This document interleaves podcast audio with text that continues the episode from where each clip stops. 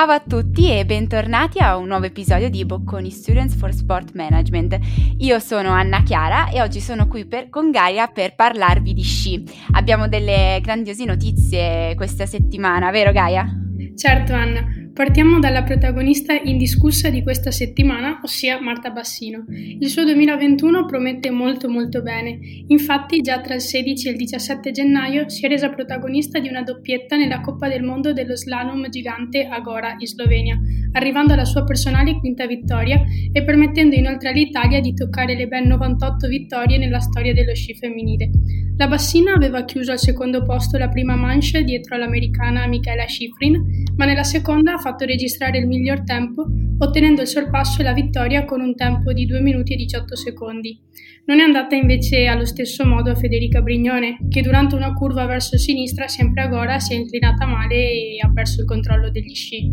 A queste due grandissime atlete si aggiunge anche Elena Curtoni, reduce dalla vittoria nel gennaio del 2020 nella Coppa del Mondo di discesa libera a Bransko.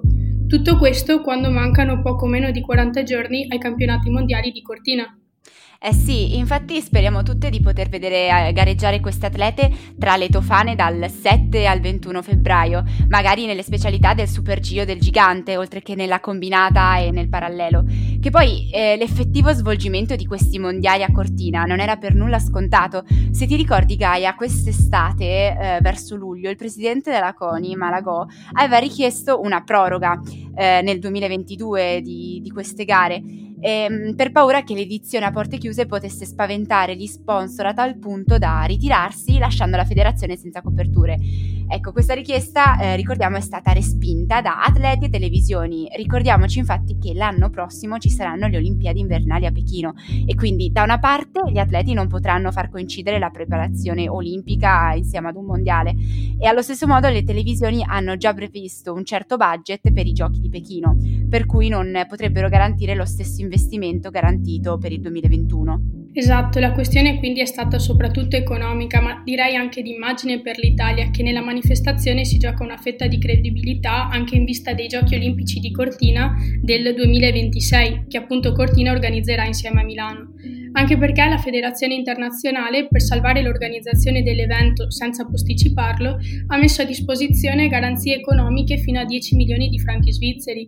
Oltre a ciò, in Italia sono stati fatti grandissimi investimenti per un giro totale di affari di circa mezzo miliardo di euro, sia per fondi regionali che dedicati esclusivamente ai mondiali di Cortina. Tra l'altro, nonostante questi investimenti e la possibilità di avere davvero un grandissimo evento, le gare si terranno a porte chiuse. Come si organizzeranno quindi? Eh, sarà certamente necessario mantenere gli atleti isolati e realizzare una situazione simile a quella della bolla di Orlando della stagione dell'NBA, di cui abbiamo parlato tra l'altro in un nostro episodio. E sarà importante l'intervento di Almaviva, che ha sviluppato una sorta di regia digitale per dirigere i flussi del traffico e degli spostamenti, e in particolare hanno realizzato la cosiddetta Situation Room, da cui verranno monitorati in tempo reale lo stato delle strade, i flussi della mobilità, gli aggiornamenti sulle condizioni meteo. E, ehm, e, poi hanno sviluppato un'applicazione, Cortina 2021, che tutti possono scaricare gratuitamente e da cui si potranno guardare le gare. Certo non sarà la stessa cosa che vederle dal vivo e partecipare agli eventi degli sponsor, ma purtroppo per quest'anno non si poteva organizzare nulla di più. Chissà invece noi quando torneremo a sciare o a vedere delle piste da sci.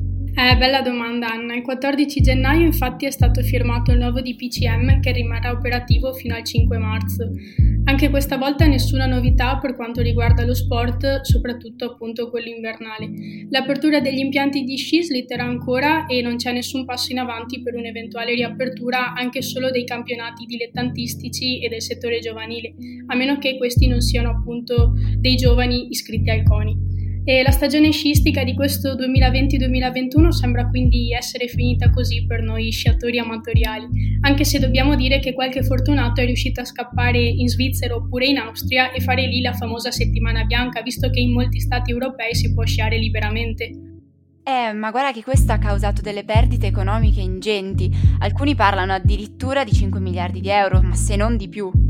Infatti, non c'è da stupirsi soprattutto che molte regioni che vivono di questo, come Trentino, Valle d'Aosta e Veneto, siano state penalizzate dal fatto appunto che molti stati al confine abbiano permesso invece le riaperture degli impianti. Il mondo dello sci, quindi come quello dello sport in generale, è in ginocchio per i mancati guadagni legati a questa pandemia, soprattutto per tutti i lavoratori legati agli sport invernali, visto che, a contrario di quanto successo quest'estate per gli operatori balneari, non c'è più molta speranza e la situazione epidemiologica ormai sembra non permettere di poter riaprire.